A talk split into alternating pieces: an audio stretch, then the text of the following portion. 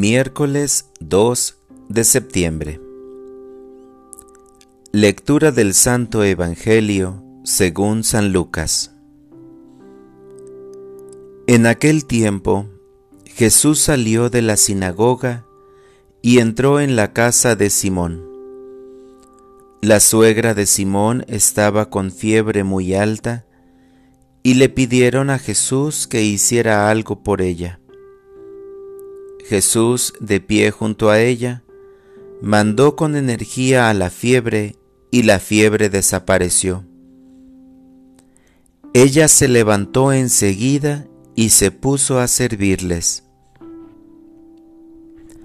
Al meterse el sol, todos los que tenían enfermos se los llevaron a Jesús y él, imponiendo las manos sobre cada uno, los fue curando de sus enfermedades.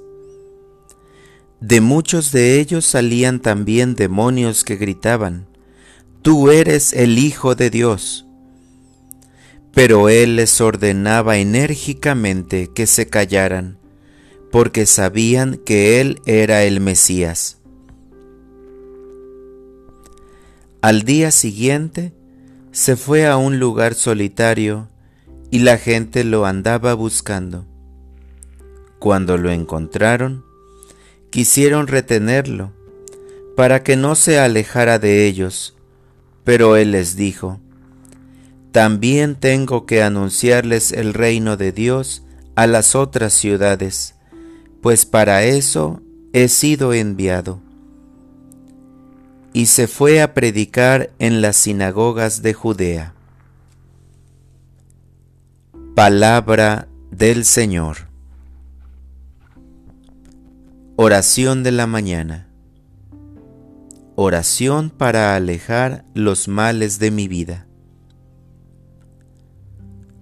Al despuntar el alba, alabado seas mi Señor, porque en tu gran misericordia has querido que mis ojos participen de tu creación un día más en tu palabra encuentro un aliento de vida nueva para poder realizar todas las actividades que mi día tiene y que muchas veces entre luces y sobras me toca afrontar, pero que, ayudado de tu palabra, siempre es más fácil y llevadero.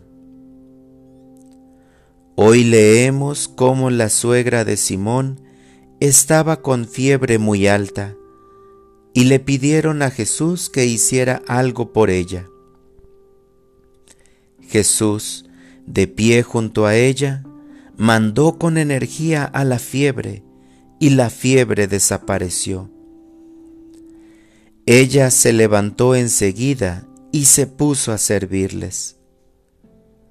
Así, Señor, te pido que, con tu palabra de vida, ordenes a todos los que quieran hacerme daño, que cesen su actuar en contra mía. Que las enseñanzas me hagan actuar como la suegra de Simón, y que me ponga al servicio tuyo a través de mis hermanos, hermanas, vecinos y personas que lo necesitan. Para orientar mi vida. El servicio es la única manera de mostrar que la palabra de Dios es viva y eficaz.